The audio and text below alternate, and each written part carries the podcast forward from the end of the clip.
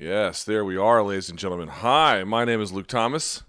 This is episode 20. Make sure this is working right. Episode 20 of the Luke Thomas live chat. I hope you are doing well. Um, yes, we're going to get to Wilder Fury today. We're going to get to UFC Auckland, maybe some Bellator 239, Bellator Dublin 240 as well, depending on your questions. We'll react to the Joshua Fabia interview. We got a lot to do today. So, without further ado, let us get things going.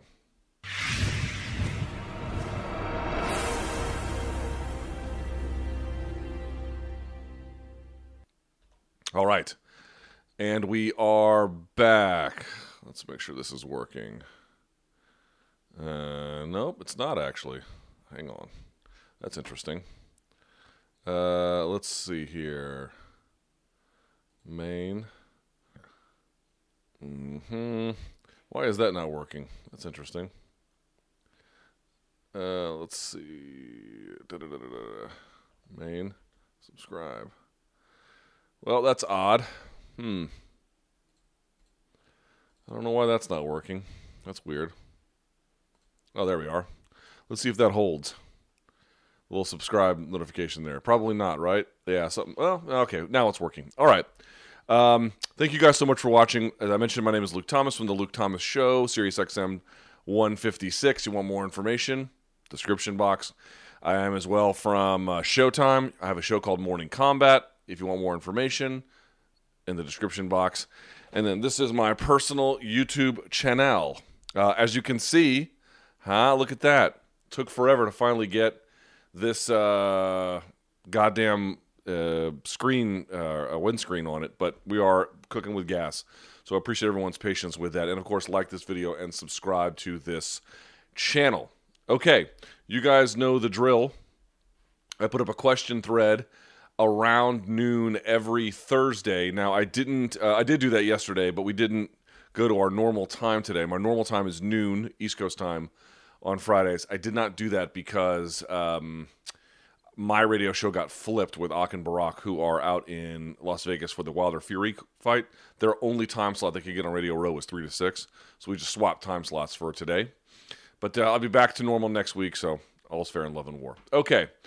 Appreciate you guys. Uh, let's see. Let's take a look at these questions. Anyway, appreciate everyone who left a question. I'm going to try the new Mountain Dew Zero Sugar.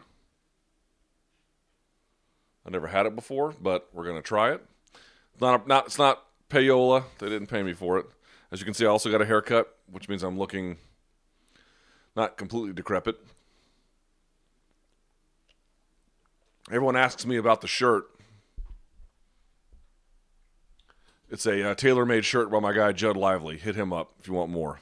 I tried to make a bunch of these like the pro wrestling tees, but people did not like that, so I can't. But I can have one for personal use. Okay, let's get going here. Um, first question. All right, Luke. I saw the interview with Joshua Fabia. This is the coach of Diego Sanchez. My question is, how in the hell did you stay so calm talking to that dude? And if you want to blow off some steam, I would love, in all caps, to know a few things that you would have liked to say to him in general or in response to something he said. So the way that worked was that was on my radio show. And uh, you notice there was sort of two parts to the interview. And the reason why is because we have to break uh, on the hour at the 12 minute mark, at the 27 minute mark, and then we can play with the last one, but usually around the 45 or 46 second mark if we go over the 12 minute mark, we have to do what's called double breaking, where we have to like save up all of our breaks towards the end of an hour or half hour mark. We'll do it on occasion, but we don't like it because when you double break, people tune out because your your breaks end up being like seven minutes long. It's just not good for your show. We've double braked for uh, broken or whatever the word is for guests before. We've never double broken twice we double broke twice on that show just to make sure we could get everything in. And even then, that wasn't enough. There was a bunch of stuff he was saying due to clock restrictions. There was a lot of things I would have loved to have interjected on, and I just did not get a chance. So, to answer the second part first, there's a lot of stuff I just did not have time to get to. So, I, I had said to my producer, What are like three or four, maybe five essential questions? Like, no matter what, we got to get these in. Those I got in, but there was a bunch of stuff he raised, like in real time. Like, we wasted a bunch of time on managerial duties and lawyer stuff that you know retrospect I would have lo- loved to have gone a different direction but I was hampered for time. So, you know, one of the benefits of being on a radio is that you're live. One of the downsides is that you have to manage that clock, and that can often impede with the way you want to do things. So that was how I'd answer that. Now, how did I stay so calm? Very easily. Um, I know I had a lot of people being like, "How did you stay so calm? I wanted to go crazy." I did not. I did not. I did not want to go crazy. I want to take a step back on this one. Um, if you were paying attention, and I picked this up right away when he started talking, there's a bunch of different attitudes you can take to an interview. You have to ask yourself, how is the subject going to be when we talk? And what do you want out of it? And what's the best way to get from there to there? Uh, so here's my attitude. My attitude was I wanted him to answer straightforward questions. What are your qualifications to manage? Um, how can it be that you can do all of these services by being only one person when most people have that diversified among people who have specialization, whether it's cornermen, coaches, trainers, managers, you name it, um, things like that, right? Straightforward questions about how he operates, what his qualifications are, what his theories of cornering might be.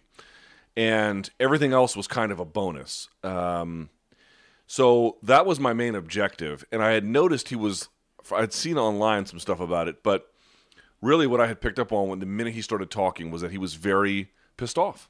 Not so much at me, but at the MMA community. And I thought, well, there's a couple of ways you can get to a to somewhere else. Who was texting me right as the show starts because of course they are. Um,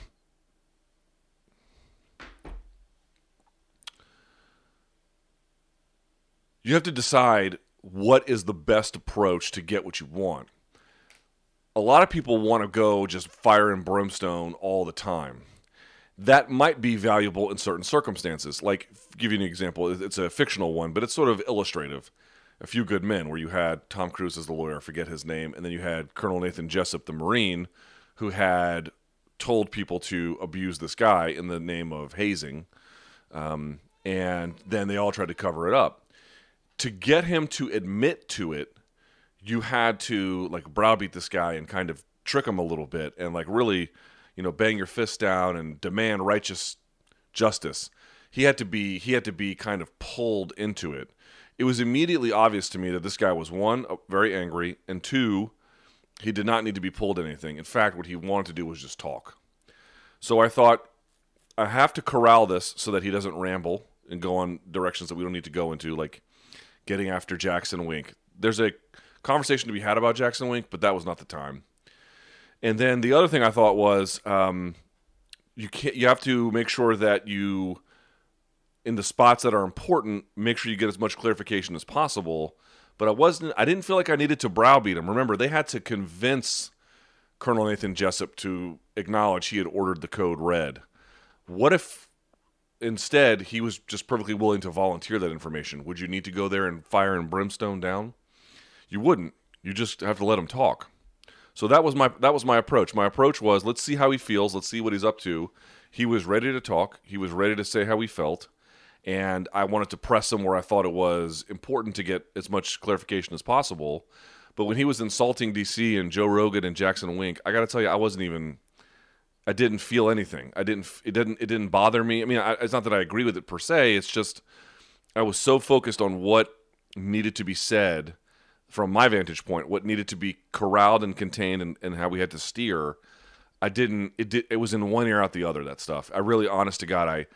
And also, like, if you maintain a neutral or semi-neutral mental posture, like, what is your attitude here? I'm merely looking to get answers to basic questions, and then to let this guy have an opportunity to say his piece. Him having a lot to say is not an impediment to what your objective is. If you were watching and you are not liking what he was saying, well, then there was probably a lot that pissed you off with that stuff, right? I mean, that, so you're coming at it from a different position. I was coming at it with, I got this thing in real time that I have to do. Here are the parameters in which I'm trying to define this interaction. Here are my goals. How is the subject coming to me? You know, is he upset? Is he reserved? Does he not want to say anything? Does he want to say anything? But when people are ready to just volunteer information, let them volunteer it. Um, there are some rules about that in terms of like platforming people, and then again, you got to press them where it matters. But in general, um, I feel like I did what I was mostly supposed to. He wanted to get his word out there. That's part of what an interview is about, right? Both sides need to feel like they got something out of it. On the other hand, I don't feel like what he said was especially exonerating. In fact, I think it was quite the opposite. For a video of mine to have around 80,000 views, which it has right now, the typical uh, comment count is around five to 600. We're currently bordering on 3,200 for him. So it's about six times the normal rate. And if you look at the comments and I think the general feedback in which I've gotten, I don't think a lot of you found his answers particularly convincing as well. And it wasn't because he didn't have an opportunity to clarify. He did have an opportunity to clarify. I just don't think he either knows how to or he can't, or I, I again, I don't know. But if you are asked a series of straightforward questions, what are your qualifications? And your answers hinge on things like, I didn't know we needed certain signposts to get to the place we're going you know that is that's not the answers that you need to be given especially if you're cornering somebody um, in a fight where they have a lot to lose and a lot to gain but a lot to lose. So the answer is just decide if you're doing interviews decide where you need to end up how do you get there what is the subject giving you and then form a strategy. Have one in advance have one ready to accommodate in real time as well. Pretty pretty straightforward Next one. How did you hold a serious conversation with Joshua Fabia? This person writes, he seemed like a Picasso of lies. Again, I was just focused on my objective. I did not want that to be over. And it, I mean, if I could get bonus, that'd be great. But the basic questions I wanted at least attempted to answer, uh, you know, things about magic on his website and stuff like that. Um, I got to all of that. I got to the I got to the core of what I wanted. So is yelling at him going to get me there? Don't think so. Is being super full of righteous indignation going to get me there? No. I mean, I wasn't doing an act per se, but I was calm, professional, and then maintain this to get to a space where somebody feels like they had their say. And so do you and me. And I, I think I did. Again, not not in totality, but in parts that I needed to. Um, how hard was it to keep it together? Speaking to Diego's new coach, the only part that was hard about keeping it together was there were so many spots where I wanted to like stop it and be like, "What about this? What about this? What about this?" And there was just no time. That's the only real hard part. That was the part I was like, you know, um, I just couldn't give any more. I, we, we were just out of airtime. We could not double break a third time. That would be. I've never even heard of something like that. We didn't even do that for Mayweather McGregor stuff.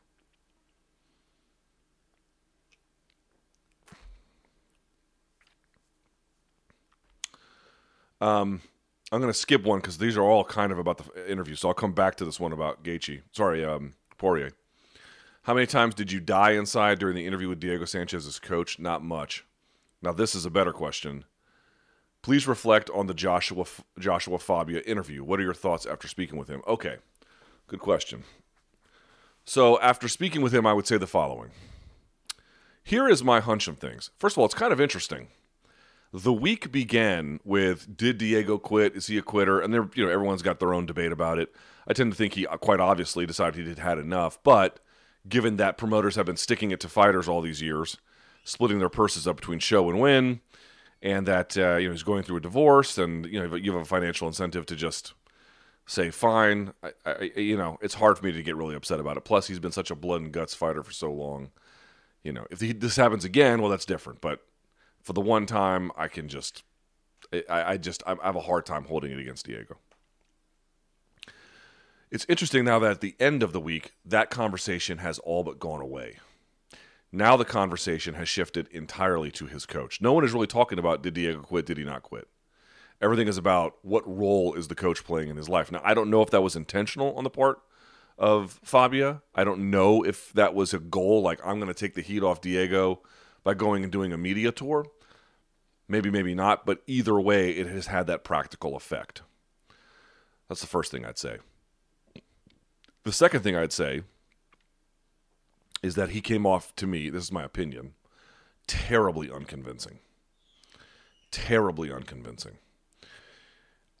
I think that one thing that MMA suffers from is credentialism, where it's like you can't say anything unless you fought in the cage. You can't say anything unless you're a black belt. You can't say anything unless you've done X, Y, and Z. And to the point where they're trying to wall off conversation, not to keep out frauds, although it, it can have that effect, but rather to uh, eliminate the ability to receive criticism, even fair, from people who have not done the same exact tasks as you. Right? You feel like they're unqualified because they haven't gone there, but it actually doesn't mean that they're wrong. It's it's simply a way to avoid criticism. Now, um, I make videos uh, time to time, trying to break down technique, but I have to tell you, I'm very very careful about them. There are things I know a little bit about. I know a little bit about leg locks. Uh, but typically, if a fight goes in that direction, unless I really kind of have to talk about it, I don't. Because there's a more often than not, there's not enough that I know about that. It was never a big part of my training. I did a little bit of it, but when I say a little bit of it, you know, a few months, but it's not. That's not much. It's really, it's very little actually. So I'm just not qualified to say a whole lot about it. And you know, at the beginning of my videos, I always give you the same disclaimer. Some people are like, why are you giving the disclaimer? This is why I'm giving you the disclaimer. I always say I do not present this to be present this to you to be the only analysis, the best, or the most complete. Seek out what other analysts have to say. That's on purpose, so you can cross-reference it. Then I try to build around it an evidentiary weight. I make a series of claims, and then I show you evidence for it. Right? People like, how do you know what you're saying is true, dude? I'm literally showing you the evidence for it. Now you can say that evidence is um, doesn't justify the claims. There could be there could be a divide there, but I'm trying to show you everything from an evidentiary standpoint because they want to eliminate people from having a say and participation in martial arts. Fine. But even with all that, and I've got about a decade in the gym, people always ask me what's my training experience. About a decade in the gym, okay? Um, a long time. And I don't feel even remotely qualified to corner an amateur fighter in his fight, much less a UFC one. Even just making videos, and the only cost there is like if I get it wrong, I may, I get made to be look I get made to be look I look bad in the end. Sorry, it's been a long day. That's different than the weight of having to train somebody and get them ready and then corner them. That is an awesome responsibility, dude. Can you imagine if someone's getting their ass kicked and they come back to you between rounds and they're looking at you and saying, "What do I do?" Dude, you better fucking know the answer, or you, or at least have a good idea right? And even then, coaches are going to get it wrong. They're going to get it right. But somebody who's been there, somebody who knows, somebody who understands this a little bit, someone who can motivate you. Now, maybe he can do that. I don't know. But I found his answers about the basic mechanics of what he needs to do and what makes him qualified to do it woefully lacking.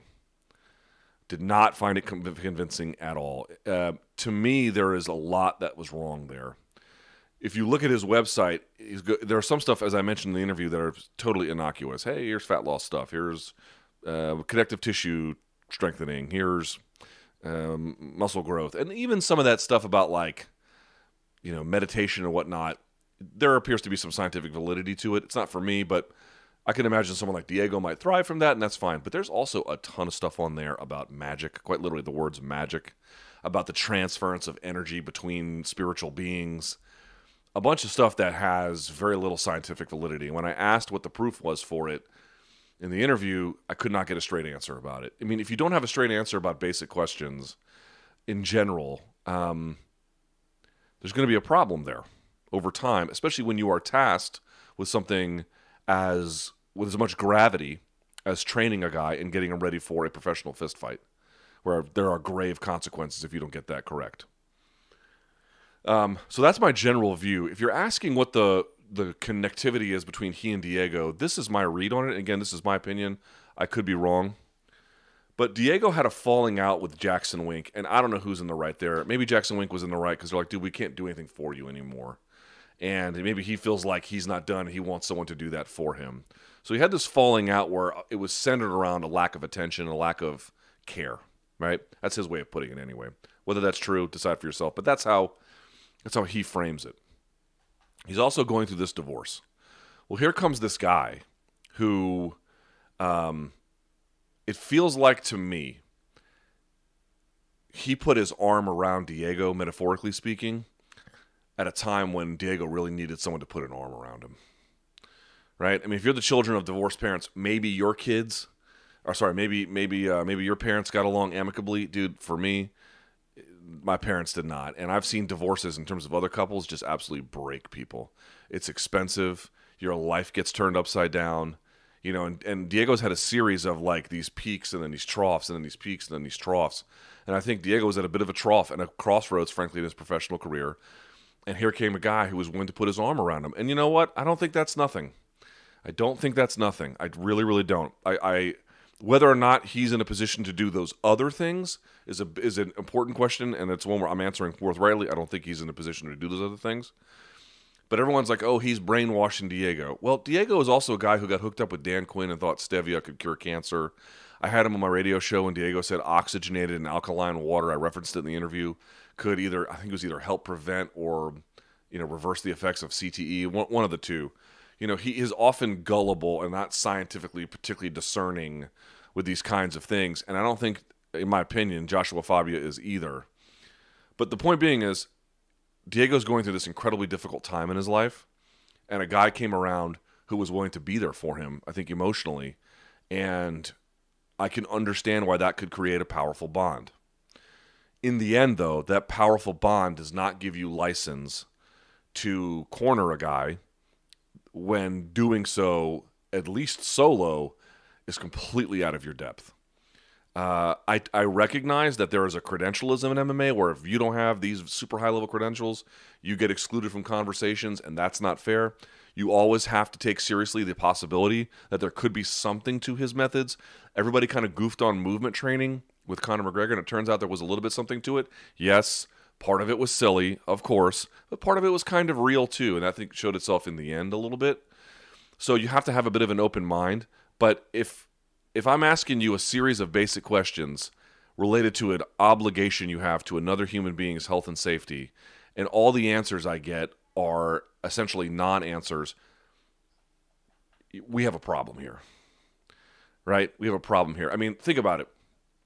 Gordon Ryan, I think, competes either tonight or this weekend at Substars. He's going up against Tex Johnson. If I had to ask you about Gordon Ryan and his training background, what would you be able to tell me? Just just based off what you know today a lot, right? You'd be able to know he got his black belt, I think, under Tom DeBlass or Garry Tonon, one of the two. He trains with Garry Tonon and Tom DeBlass and John Danaher, and uh, they come from the Renzo Gracie system. He has won X awards. He is typically known now for his turtle and back attacks, previously part of the Danaher Death Squad and the leg lock system, blah, blah, blah, blah, blah. Went double gold at ADCC. You could tell me a lot. I could, you could tell me a lot. What can you tell me about Fabia's, who trained him? What, what credentials does he have? Um, um, he, he, he relies on this idea that there's a bunch of videos out there that are exonerating of him.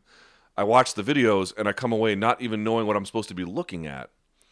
Um, now, I've had teachers like him who they didn't bring out knives in the octagon at the Performance Institute, like apparently Emil member Weck, uh, Weber Meck said. Uh, no, not that crazy. But I've had I've had ones where it's like, okay, you know, in this jujitsu school, we're gonna learn. Um, I don't know. Uh, today we're gonna learn self defense. You know, so you know, street defense. Like here's what you're gonna do in the case of a street. And, like everyone in every other school is like learning bolos and you know um, how to sink the hooks on a person who you know after a chair sit and stuff like that. Uh, and they didn't do that. So okay, some people have unorthodox methods. Um, I cannot speak to the totality of Joshua Fabia's training repertoire. And I think that people are not understanding the role that this guy I think is playing in Diego's life at a very pivotal time. And Diego does have some culpability about his lack of discernment from people's expertise. On the other hand, when it comes to the basic question of, you know, why are you the guy who's qualified to be the only one in his corner?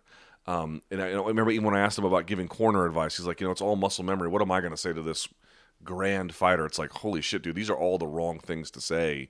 And we know that from the weight of experience over and over and over and over again.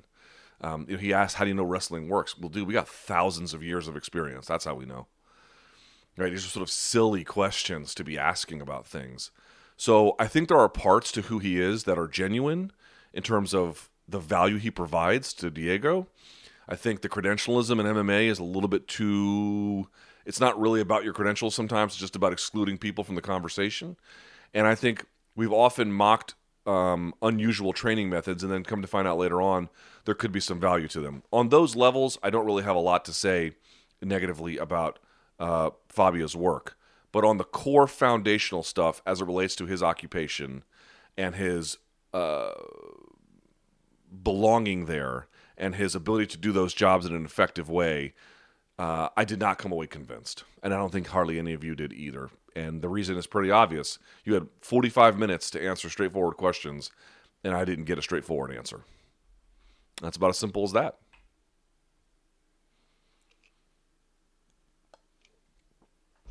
All right.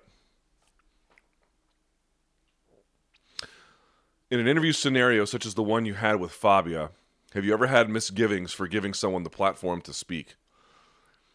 Here's a question for you. It's a good question. I'm not dogging you at all. It's a, it's a phenomenal question. It's it's actually important. When have you ever seen me interview?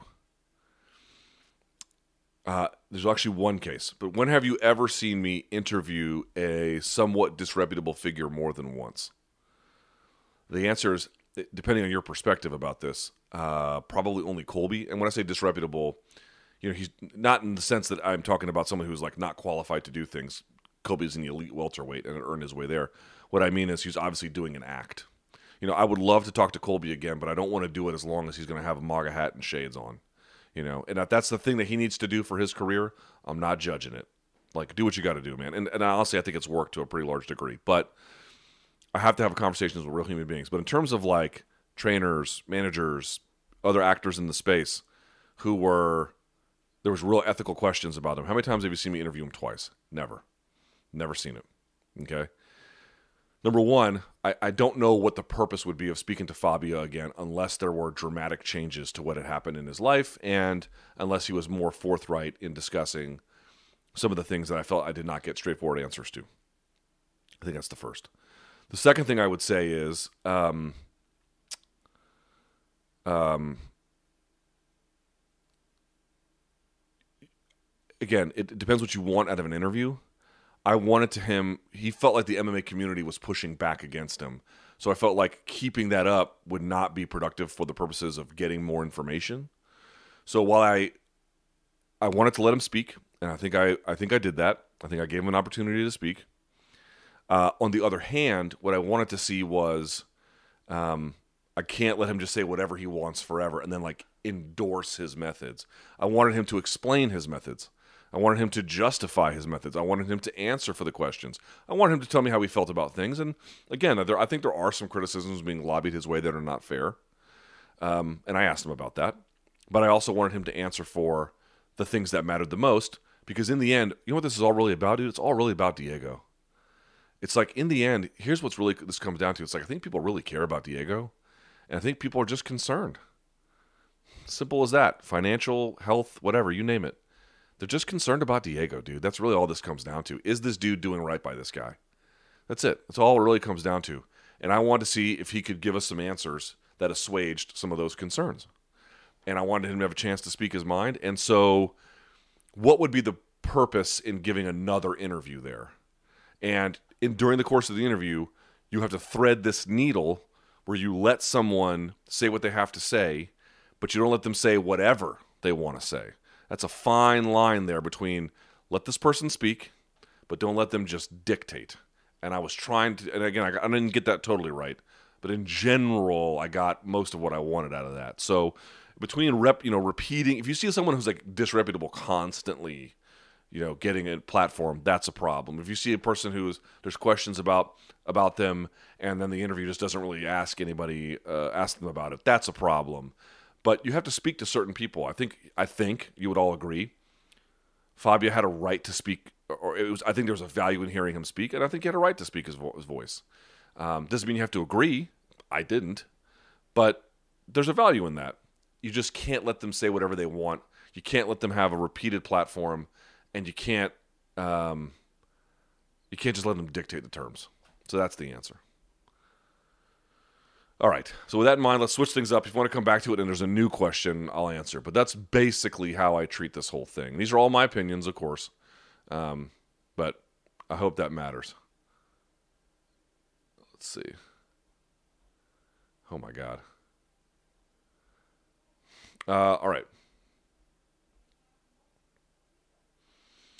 Where's the question?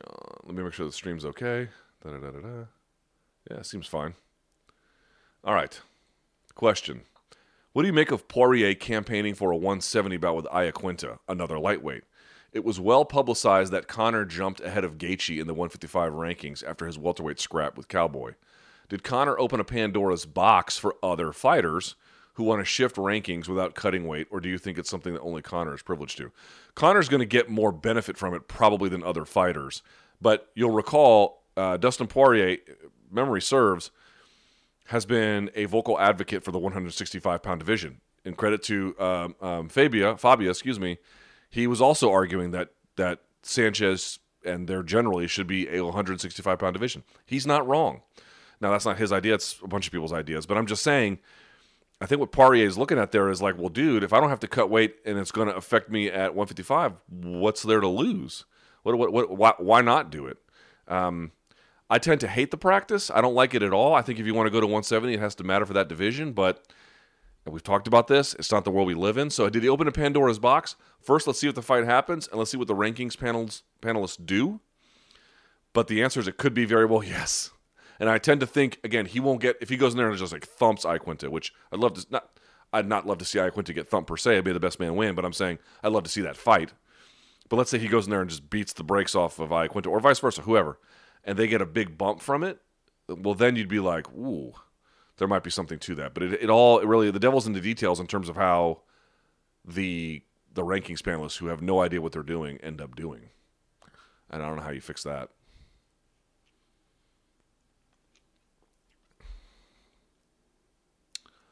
What are your thoughts on? I'll keep this short because I know it's going to kill some people.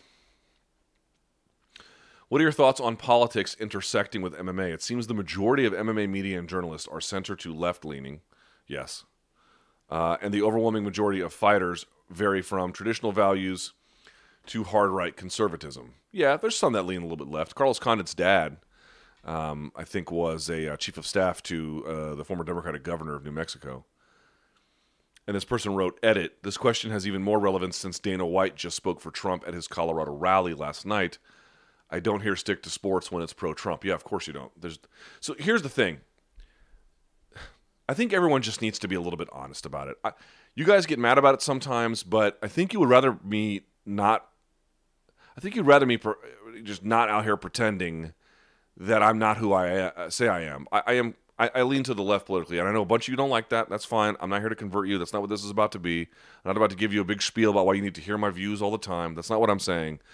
I just think that the arguments against intersect or mixing um, politics and sports, there is a real argument to it, right? Which is in general, if we're talking about Wilder versus Fury, and I know the race qu- question kind of came up. I thought Tyson Fury handled it well. I think people from the UK don't understand racial dynamics here in the United States. Like, why do you Yanks make it all about race? Well, I don't think you guys really understand what you're saying when you say that, but again, I'm not here to litigate that. Point being is, I thought he handled it well. And in general, if you're talking boxing tactics between Wilder and Fury, what does what Bernie Sanders is saying or Trump is saying have to do with any of that? Nothing. It's a complete waste of time. It's utterly irrelevant. And so when people shoehorn it into these weird conversations, I think everyone's like, dude, what are you doing? It's not, there's a time and a place for it, and this ain't it. So, okay, fine. Hold on. Make sure I want to.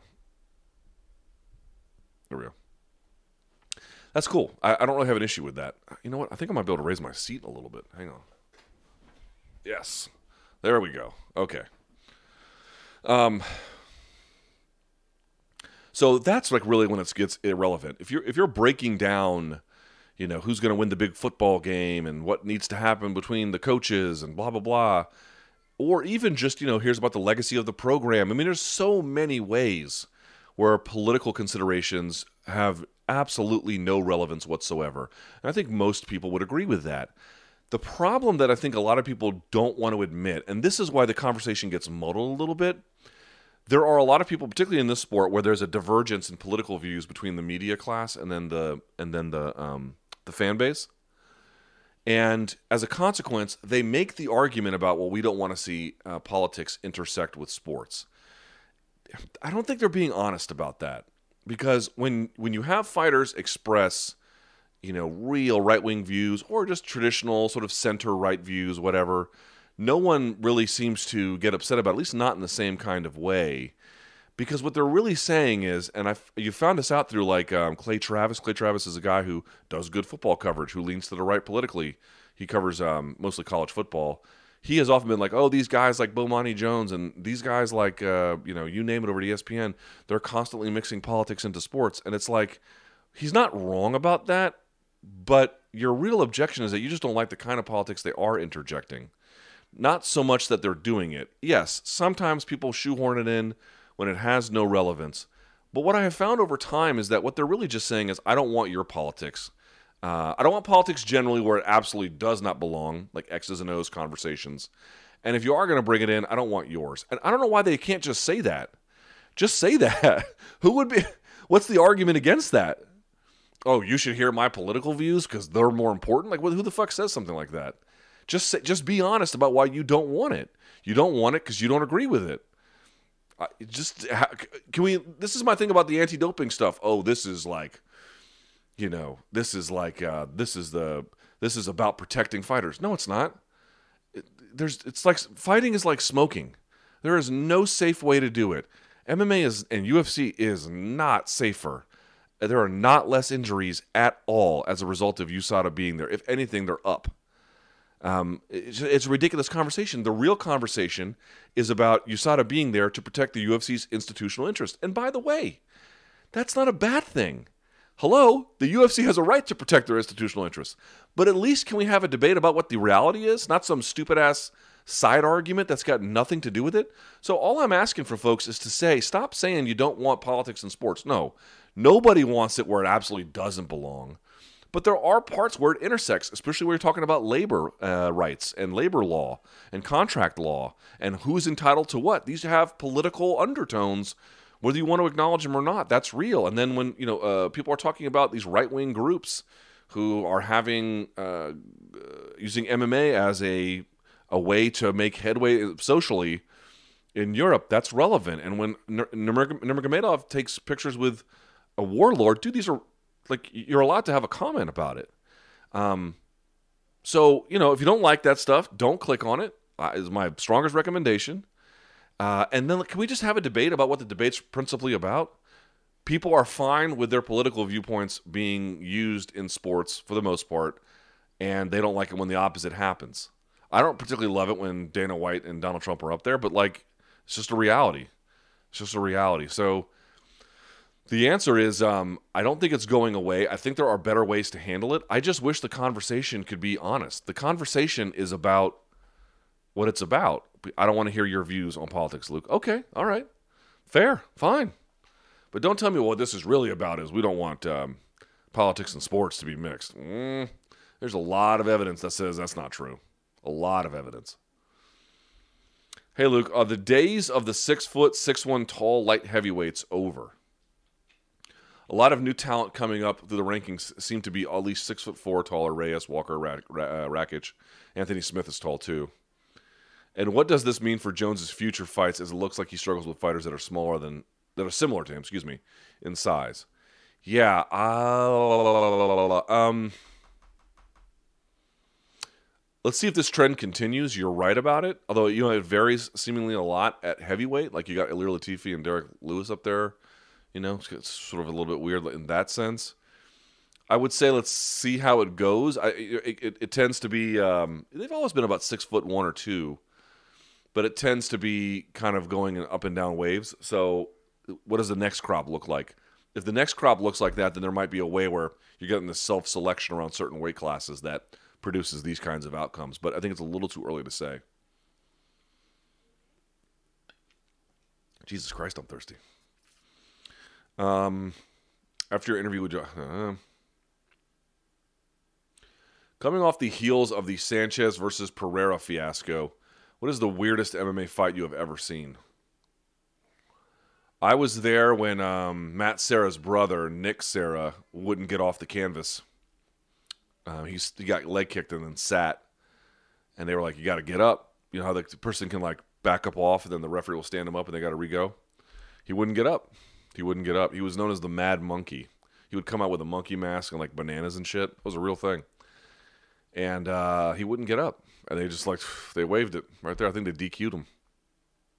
That was in the Kimbo Slice fight with James Thompson. That was the same card as that, if, if, if, if um, I'm thinking correctly. That was a weird one. I've seen some weird ones in uh, the regional scene. Good lord, I've seen some super weird ones. I saw one where a guy came out and kicked the guy right in the balls within three seconds. Then they waved it. Seen that. Um, I was there for Kimbo versus Dada. That was bad. Was that also weird? Can bad be me be weird depending on your viewpoint? So that's one. Um,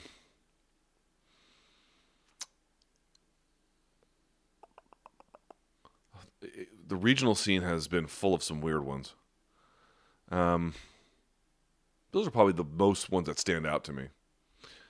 Would you ever do a watch party for fights or a movie with BC? Dude, we've talked. There is so much stuff that he and I want to do together that we're just limited by space and time. Um, you know, he goes to a lot more boxing fights than I go to because CBS wants him out there. SiriusXM doesn't really need me for that right now, especially now that they have a much more of a boxing apparatus inside the channel. So I don't really go out there.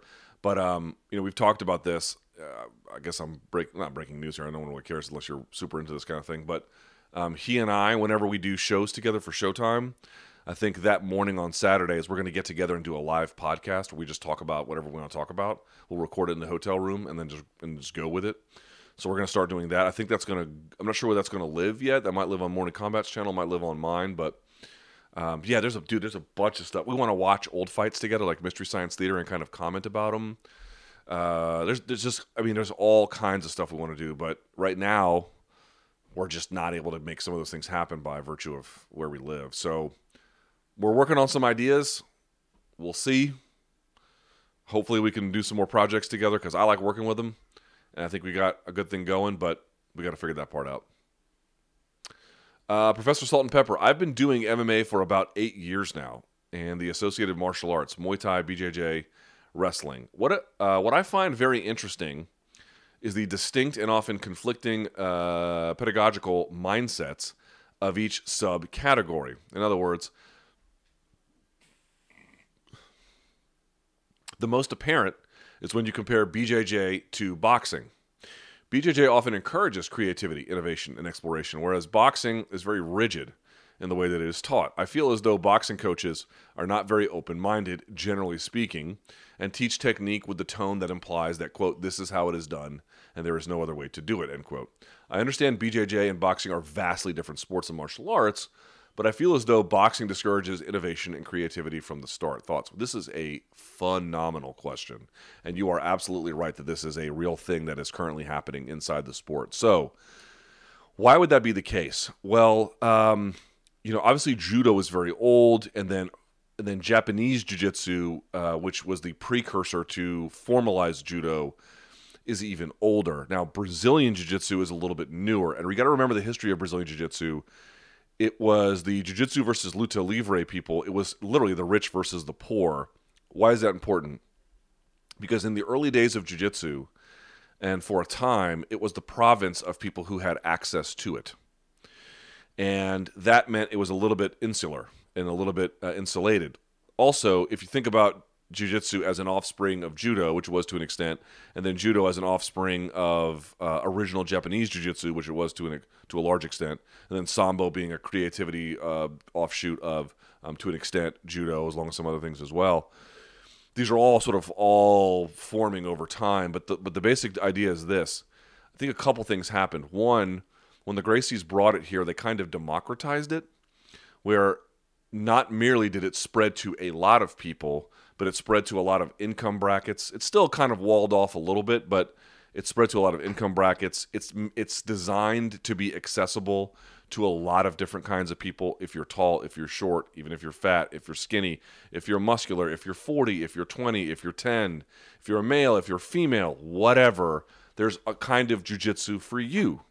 And so I think what that has done is that has created a lot of innovation in the sport over time. Plus, over time, there's been a series of rules that have been established, and people have then trained and, and adapted and innovated to those rules. And now you're seeing gi versus no gi, and so now no gi has its own adaptive uh, branch of history that it's going to be creating. And so it's new enough and democratized enough where this innovation is is continuing. Boxing is a little bit different. Boxing, um, you know, I know they try to make it accessible to a lot of people. Bro, I mean, raise your hand if you've ever gone to a gym and sparred and like really trained boxing for the course of six months, right? It's fucking hard.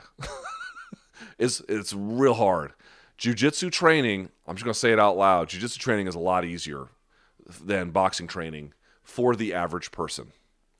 Now, if you're an elite athlete and you're training jiu-jitsu in the way that Gordon Ryan might train it or Keenan Cornelius, all bets are off. I don't really know. I tend to think that the sparring jiu-jitsu is a little bit easier than sparring in boxing because it carries less potential. Um, you know, there's only so much sparring you can do before you really fuck yourself up, and that's true in jiu-jitsu as well. But I think there's a higher threshold for it.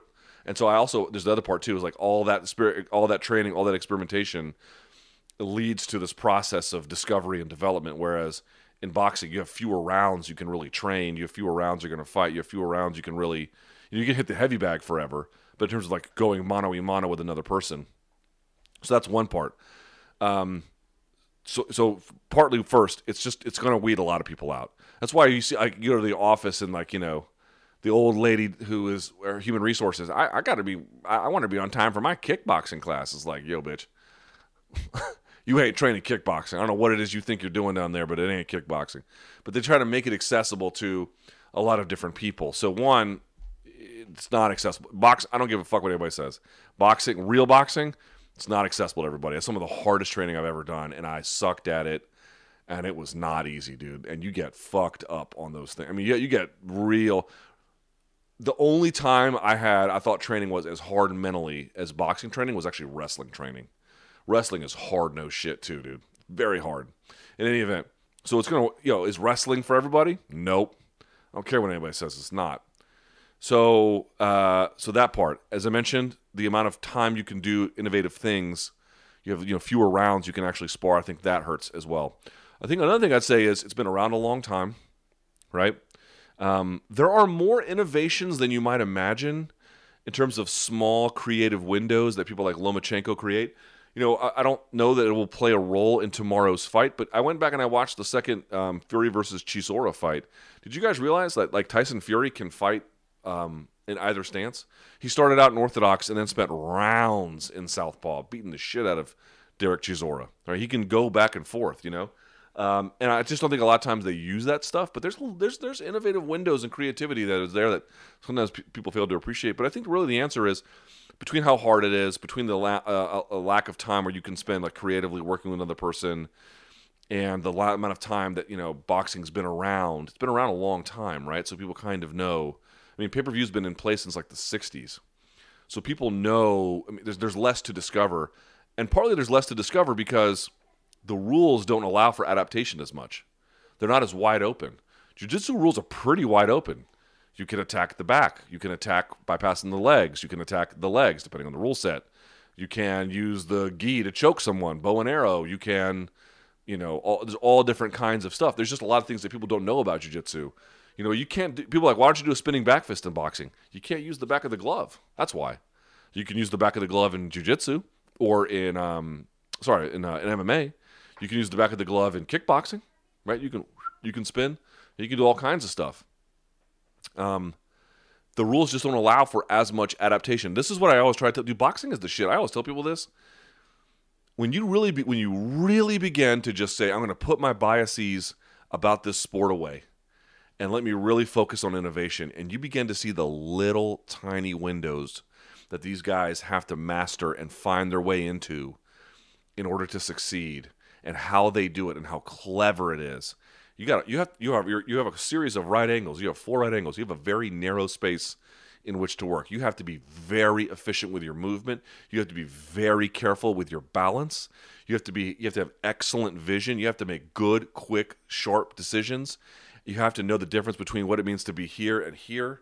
Like you you just every little detail carries so much more weight than in MMA sometimes where yes, little details matter there. I don't want to dissuade you from that, but with that open spacing and the wide variety of rules, it, it creates for a little bit more openness.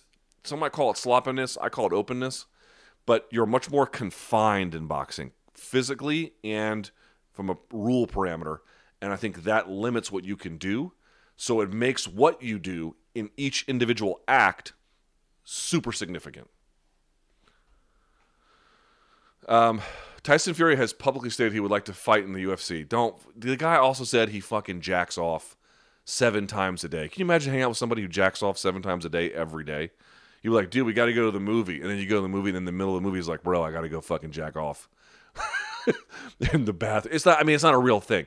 The dude is the king of trolling, and you gotta. I'll believe it when I see it, and I don't think we're gonna see it. He won't make nearly as much money. He'll get his ass whipped. No. Mm-mm. Don't believe the hype. Oh, I'm dipping my hands in gasoline. You think he's dipping his fucking hands in gasoline? Maybe for the cameras, but not really. The dude is not masturbating seven times a day. Uh, you know, it's crazy. All right. All right. So I don't, I just don't pay no mind to that. Oh, wait, this question is about gloves. How much does fighting in UFC cage and using MMA gloves sway the edge in favor of UFC MMA fighter winning? It would enhance his power if he ever did it. Because if you notice, like sometimes what he'll do is rather than keep a fist and then throw it, what he'll do is he'll oftentimes he'll just let his hand go and then he'll flick it like this in someone's face. Looks like he's trying to get a booger off, you know. And he'll do it in someone's face because he'll use it to blind, and then he'll switch angles or put some other attack behind it. Um, he he wouldn't have to do that. He wouldn't be able to like blind in that way. I mean, maybe he could a little bit. He's a big target, but if he could close his fist, even his jab, I think would carry significant power. All right, let's do some true false here. If Khabib Tony took place on either of the first three occasions, Tony would have won, but now he's a little bit past his prime and Khabib should win. False. Chael Sonnen is lying about Adesanya's weight. He can't really weigh in the mid 180s on fight night. Um, I don't know. He might. He's tall. He's like tall as he's like tall as me, maybe a little bit taller but he's just he's, I won't say skin and bones, but there's not much fat on him. Uh, he he might be a smaller. This is why because I've stood next to John. John's like you know, and Adesanya's he's muscular, but he's not built quite like that. So I'll say it's Chael lying. I'll say false. Uh, Francis Ngannou is heavyweight champ next year. 2021. Shit, I'll say true. Henry Cejudo actually fights Volkanovski. Boy, he don't want that smoke. Come on, y'all. He don't want that smoke. He can say he wants it. He don't want that smoke. Volkanovski would that'd be a bad day for Henry Cejudo, and I I I, I have tremendous respect for his abilities and what he did against um um uh, but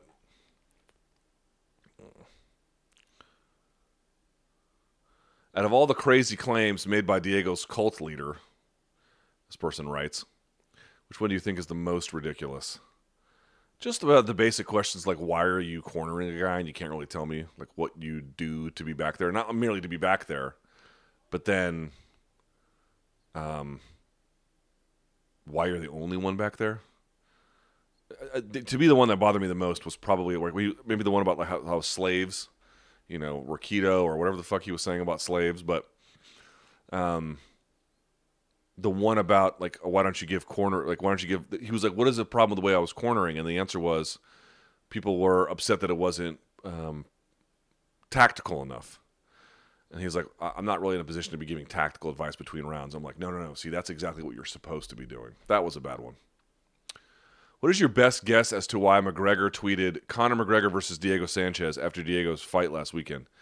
In your interview with Joshua, I heard him say this because he recognized Diego's supreme movement in defense. Is this why? No, I don't think so. No, I don't think so. I think he did it just to troll. Uh, Israel's coach, that's Eugene Bareman, has been talking about passing light heavyweight and going to heavyweight to fight Stipe.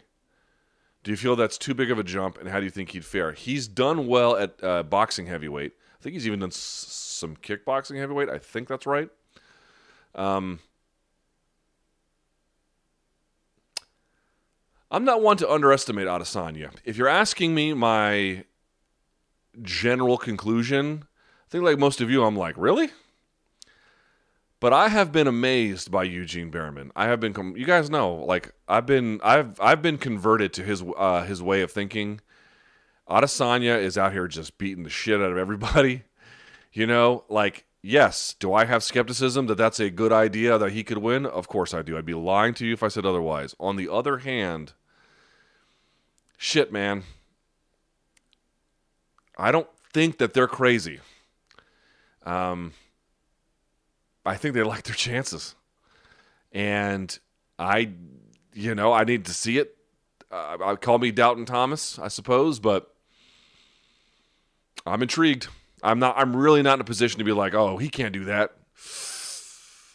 I've seen enough of people do that to Adesanya than have to eat a shit sandwich afterwards. I'm not going to be that guy. But you know, do I think that's one hell of a, a hell of a test? Yeah, yeah, I do. Uh, another Fabia question we can skip. How does a seasoned veteran like Diego get tricked by a dude? Blah, blah, blah, blah, blah. Yeah, we've kind of been over that one. Hey, Luke, Chuck Mindenhall summed up the Diego Sanchez situation very aptly. The fight game is a rally grounds for the disenfranchised. In the Fabia interview, you said you didn't understand too much about what he does and you were interested in, I assume, in his method and philosophy. Everything he said and the way he said it was textbook con, con man, this person writes snake oil salesman speak. The pseudo language, the deflection of questions, repeating your questions, asking himself questions that he wants to answer, and the very angry defensive way he spoke. All of this is sprinkled in with the facts and science, which is supposed, you got to conjugate the verb there, to make you think his method is legit. It is not. Please tell me you understand he he is an absolute unequivocal, this person writes, con man that is ta- taking Diego for everything he has.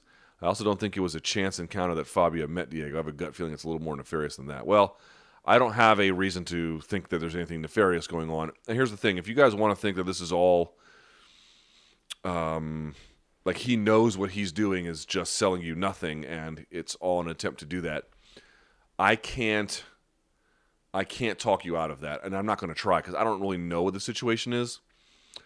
I'll say though that I'm a little skeptical of the idea that this is some big act. Like maybe in his heart of hearts, he has different feelings about what his actual qualifications are. I don't know. But I do think he generally believes in his methods. I do think generally he believes he's good for Diego. I do believe generally this is something that um, he takes very seriously. Now, that doesn't mean he's right. I mean, you could take something seriously and be terribly wrong about it. But this idea that's like, oh, he's in on the bit and he's just trying to prove it to the world, or, or trick them rather.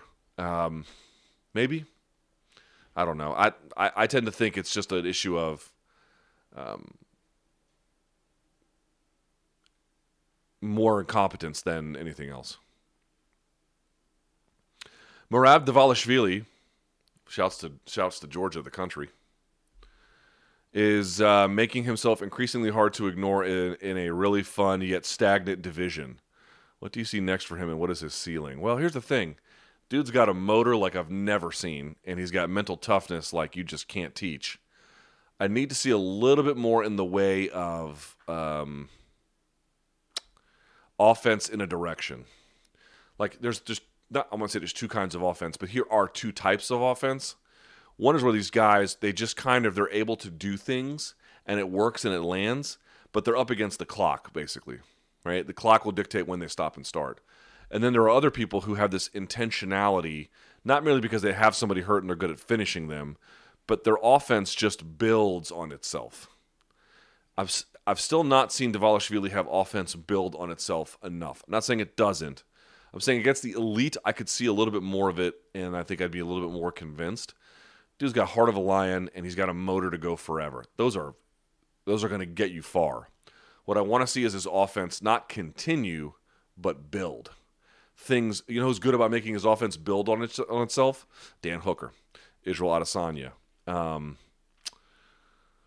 there's another person like that. Uh, Justin Gaethje. The offense all kind of builds together, and then it produces these like devastating outcomes. That part I think is still in development, which isn't to say, yeah, uh, understand what I'm saying. Oh, he can't get there. That's not what I'm saying at all. I'm saying there's still some work to do in terms of refinement I think, to get there. But he's got like these foundational abilities that are just next level. So.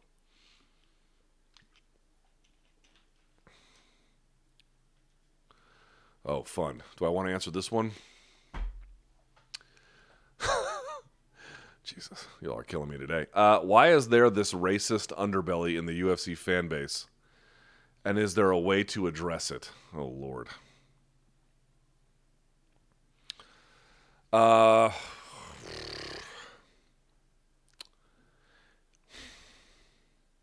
okay, I'm not going to answer this question directly because Lord knows I'm not trying to piss off large swath. I'm trying to convince people who don't agree to at least hear me out. So let me just try and let me let me shift the way I would answer this in a way where I can keep you engaged. Again, I just want to have a debate about what the actual debate is about. If you don't think that what Henry Cejudo did, for example, was like crazy racist because what you think what he was trying to do was just feminize a name, I understand that. Like I get it. I don't think he thought it was like I need to I need to go find historically significant racist iconography and compare this African American fighter to him. I don't think that's what he was trying to do.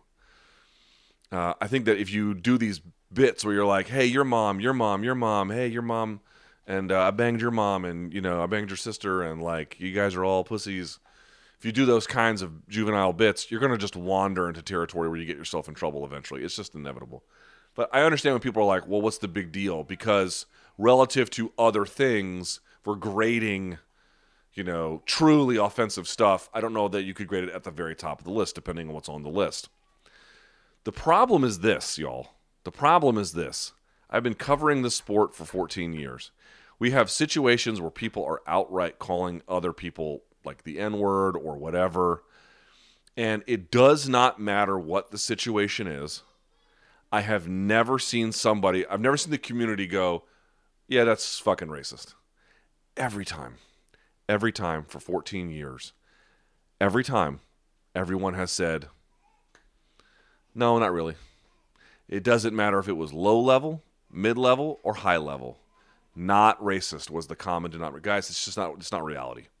It's not reality. You're not living in the real world if it's been 14 years since you've been able to detect, uh, again, inadvertent or otherwise, um, things of racial significance and and uh, ill repute. So my only problem is it's like, okay, you don't want to lose your shit over this. Fine, don't lose your shit over this. Then the next time something's super serious, can we fucking have a conversation? Like when that dude came out of prison, Andrea Lee's husband, and he had swastika tattoos, and people were like, oh, what's you know, we had to do it in prison. It's like you dumb fuck. Yes, do what you got to do in prison to survive, man. I'm not judging you. Maybe wear long sleeves until you get that shit covered up when you get out right? Don't wear the symbol of a party that murdered six million Jews in a coordinated gassing and, um, among other variety of uh, modalities of death, campaign on your fucking forearms if you don't have to. If you had to get that tattoo, and do what you gotta do, player. After that, I know there are tattoo shops around the country that'll cover some of those up for free. You know, it's not hard to cover up. Just get a black square if you even have to. That'd be the first thing I did, dude.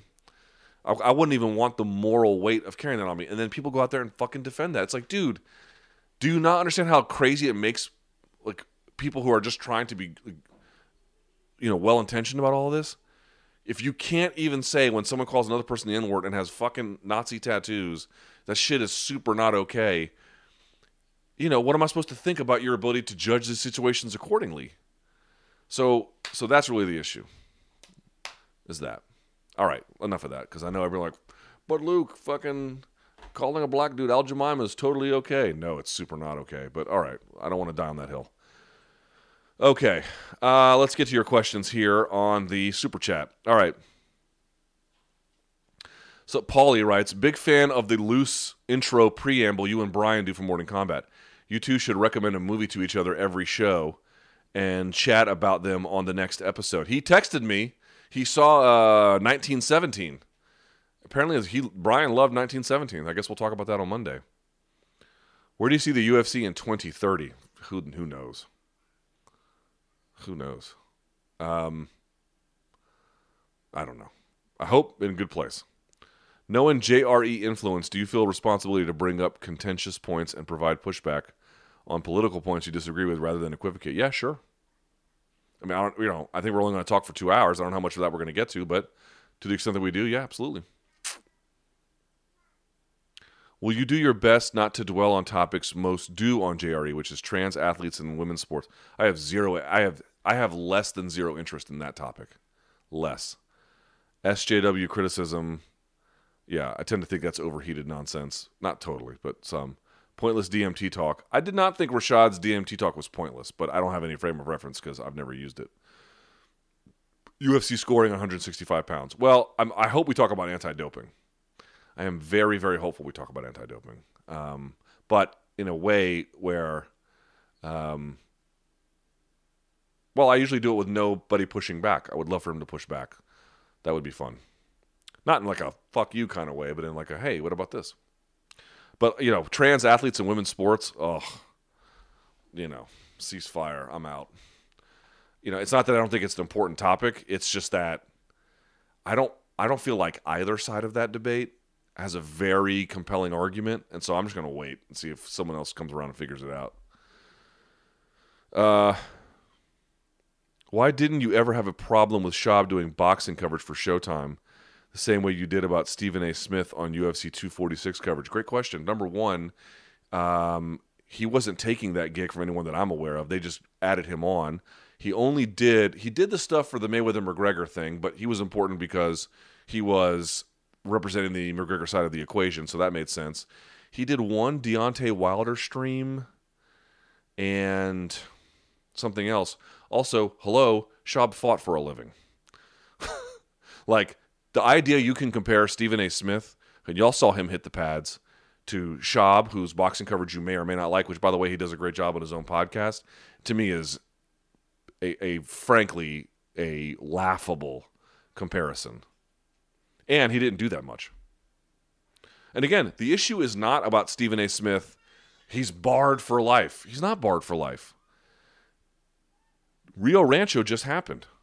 Now I know he's uh, he's in um, Las Vegas for the for um, Wilder Fury. I saw him and Max do first take. Fine. I, I, I don't have a problem with his boxing coverage much either. I'm just saying, dude, if you're to get out there and you're to say outrageous shit, and then someone says, hey, maybe like learn up on this, um, okay, fine. Uh, I don't know why Schaub doesn't do more boxing coverage for Showtime. Um, I, you know, I tend to think obviously very highly of Brendan, um, but I don't think he was taking the gig from anyone that I'm aware of. Uh, and even if you want to argue he was, it was for a short amount of time. And to me, this is the one that ends the debate.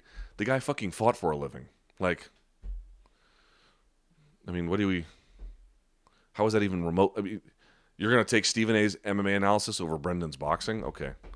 Right. He got Brendan got torn to pieces for being like, yeah, I think Anthony Joshua's um, a little overrated. Sure enough, he goes in there and gets flatlined against Ruiz, and then you know beat Ruiz with good boxing in the rematch, but didn't exactly tell me he's gonna he's the guy to beat Wilder or Fury.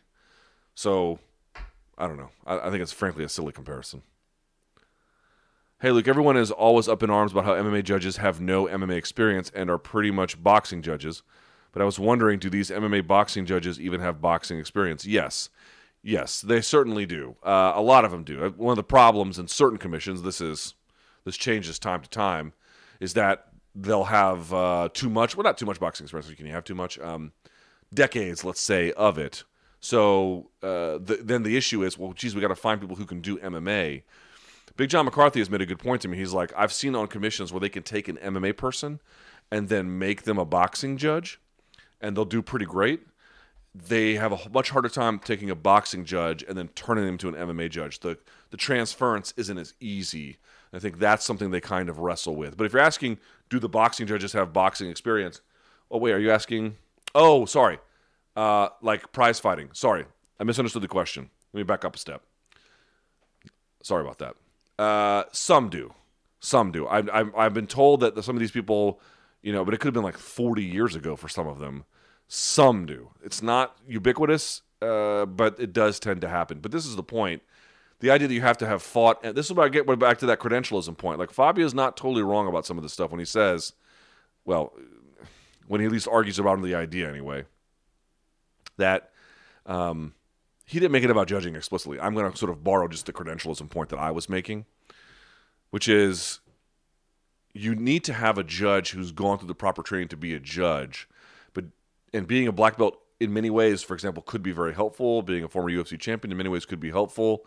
But what really is going to be great is if you've done enough of the training related to that specific occupation and if you've got some of the natural talent for it. Some of that natural talent might come from the fact that you did fight. I don't think it has to. I think there's pretty good evidence that it does not have to. It can, doesn't have to. Will the UFC and athletic commissions lean towards check check yeah Will the UFC and athletic commissions lean towards making fighters fight closer to their natural weight instead of 30 plus pounds? Well, they've already kind of done that, especially in California. The question is, what kind of steps do they take? Jack says, DC native here. What's up, player? Thank you endlessly for all this free content. Uh, he said, "This is what he writes: You are the best, uh, Ryan, Ryan Hall and Sodiq Yusuff. Who has a better chance to be champ in the future?" I'll just say Sodiq. I love Ryan. I'm friends with him, only on the account that Sodiq is much younger. But Ryan Hall, I think, obviously the world of it. I think he's a very special athlete. Do you like the PFL format? I don't hate it, but I don't think it's much of a solution that people think it is.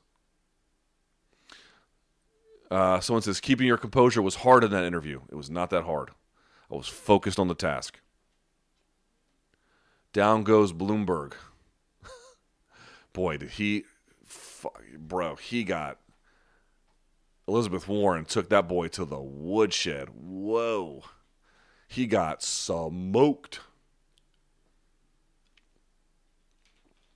I'm not much of a Liz Warren fan, but I was watching her. I was like, have at it, young lady. What do you think of Bowser endorsing Bloomberg? Man, fuck Bowser. She's the mayor of D.C. Fabia seems to be at the end of the spectrum. How can a fighter identify fraudulent teachers that are more subtle? What? How can a fighter identify fraud? Um, I don't think most fighters would have an issue with it, to be honest with you.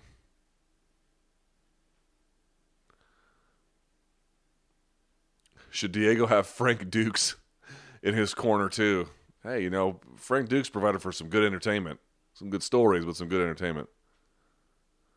Following Juan Adams' release, what is a better criteria for the contender series to use to sign high level fighters? Think you need multiple wins, man. One win of a knockout in 30 seconds is not enough. Dude, even sometimes a win in two rounds where you stomp a guy out is not enough. You got to, dude, again, I'm not the biggest fan of the Ultimate Fighter. I'm glad it's gone, or at least gone for now, or whatever. But but winning a tournament tells you a little bit, not the whole world, but a little bit. Gives you some indication of what happens here. How many times on this channel have we talked about talent identification, whether you're an NFL t- team scouting, whether you're the UFC and you're trying to find, dude, talent identification's hard. It's hard to know who's going to blossom when. Beating a bunch of fighters in a tournament is not the ultimate proof, but I think it's better proof in general, in general, than one solid win. There's one question here I think it's inappropriate to read, so I won't. Fuck. What fighters would you like to see go tip to tip? Yo, ask Brian Campbell that shit. By the way, ask him about why he regrets bringing all this up. Uh, thoughts on Angela Hill, capabilities, and then the strawweight division. Strawweight's amazing. This is what her sixth, her sixth fight in eleven months. Like shots to uh, Angela Hill. She's such a badass. She's a great representative for the city, uh, and the area. Um, I think she's got a work cut out for her against uh, this Thai lady, Lookboonmee, Loma Lookboonmee. She's got a work cut out for her big time in that fight. But, but um, I think she's beginning to turn a corner in her career. Some of the stuff is finally starting to like come together. Before it felt like she had not just strengths and weaknesses, but like a siloed game, like it didn't flow together. And now it feels like things are beginning to like just the, the level is being raised, and then everything is kind of coming together. It kind of feels that way for me. So I'm really excited for her future. I don't know if she wins or not tomorrow, but she's doing great things. Brendan says jiu-jitsu is the worst specialized skill set for MMA. Do you agree, disagree? And if so, was the best? Um, it can be. It can be.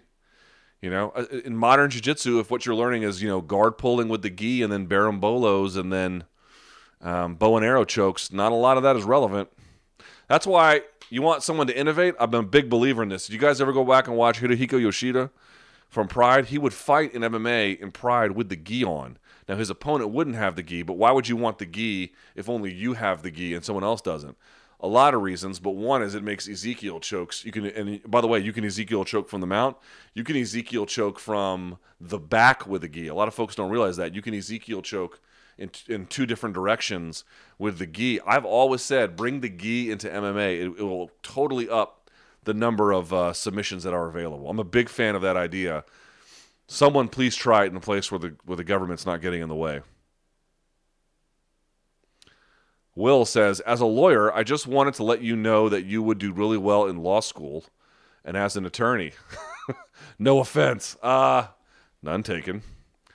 Yeah. Um, I'd be like, what was the God, what was the the lawyer from The Simpsons? Lionel Hutz? Every vindication comes with a free pizza. Oops, the box is empty. What are your thoughts on Canelo versus Billy Joe Saunders? I'm more interested in the third fight with Triple G if they can make it in September.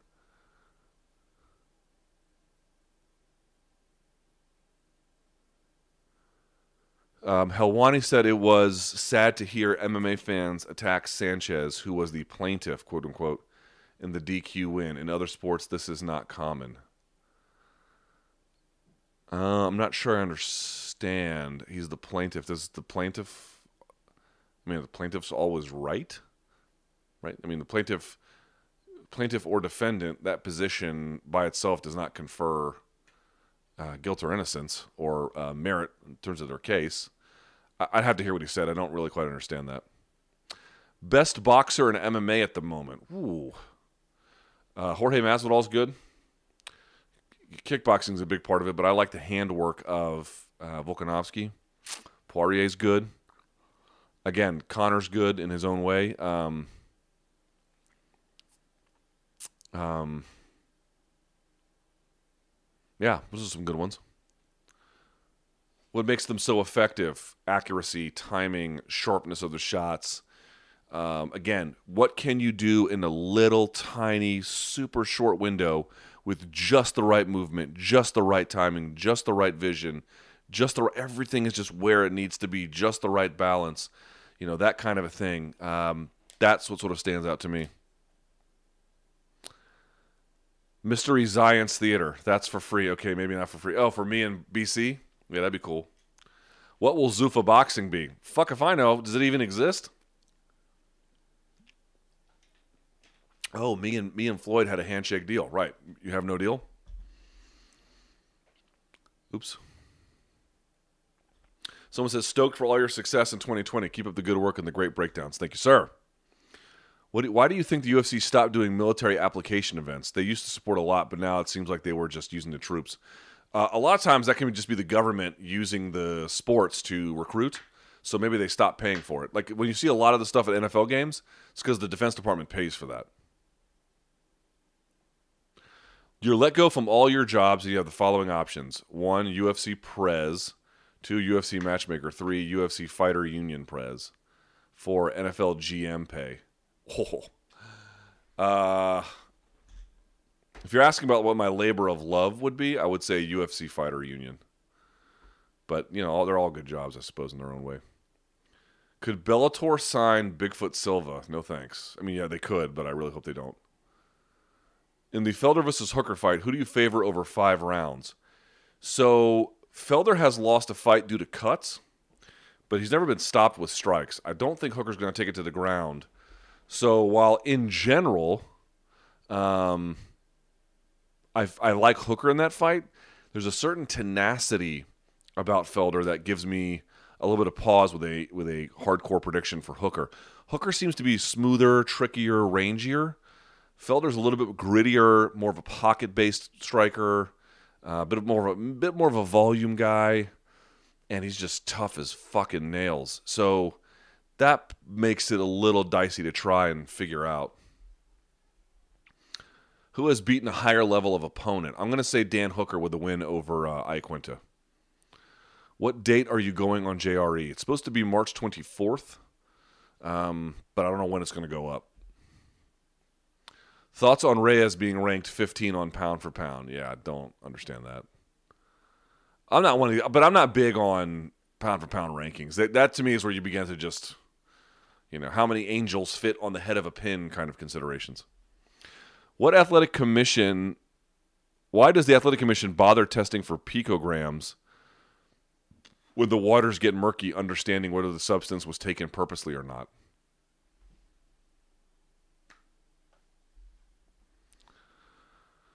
Coming in on the tail end of the chat, how sad is it that BJ seems to be on the decline still with the alleged DUI?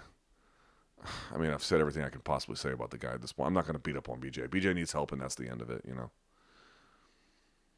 To elaborate, sorry, this person writes more people are dogging Sanchez for accepting the DQ win versus dogging Pereira for throwing the illegal knee and getting DQ'd. Oh, I see. Okay, that makes a little more sense. Right. Well, I think the reason is sort of fairly standard. The Pereira throwing of the illegal knee was not great. Um, but a lot of times these guys can do things in the heat of battle that they later regret that uh, they deserve to be punished for, but you can sort of understand how they arrive in that position. Whereas uh, the DQ was a considered position that Sanchez had adopted. Now, again, I've said this before. I think that the way that the financial structure has fucked fighters for so long means that the fighters want to stick it back to the powers that be by taking a double of their purse by taking just a you know easy way out or something. I, I, I don't care. It doesn't bother me, especially when Diego has been a blood and guts fighter for so many years. Um, but the idea would be it's one thing to look it's one thing to manipulate the rules for a what would be considered to be a cheap win versus making a mistake playing speed chess. Oliveira is a threat to Khabib. Tell me why I'm right. I don't think you are. So there you go. Uh, all right. I think that's it. Well, I appreciate everyone tuning in. Uh, oh, last thing on this. I meant to upload last week's audio and I didn't because I'm a douchebag. So I will upload that today and I'll put up this episode as well. Oh, wait. There's, was there one more? No, that's it. Okay. Um, so I appreciate everybody watching. Thank you so much. For more, oh, let me put it up here. Hang on. Yeah, there we go. Uh, subscribe, of course, like the video. For all my information about my podcast, uh, which is my radio show, but in podcast form on SiriusXM. Radio show you got to pay for, podcast is free. Radio show is available in North America. Podcast is worldwide. It's the best of. Please go check it out. I had Paulie Malignaggi pre- preview Wilder Fury today. He fucking was awesome. And I had Yves Edwards preview Hooker versus Felder. He was awesome. We also talk about how shoeys are played out, so go check that out. Um, and uh, yeah, that's it. That's it. That's the whole stuff. Thanks to everyone who watched the Fabia interview and shared it around. I really appreciate it. Thanks for all the questions today. Tomorrow, I'm not sure what we're doing. I might do a post fight show for Wilder Fury. I might do uh, a watch party. I, I don't know. We'll see. I'll do something, I think. So be on the lookout for some announcements. Uh, all my social media is in the description box below podcast, radio show, morning combat. I've got too many things going on, to be quite honest with you. But there we have it. So thank you guys so much for watching. Until next time, stay effing frosty.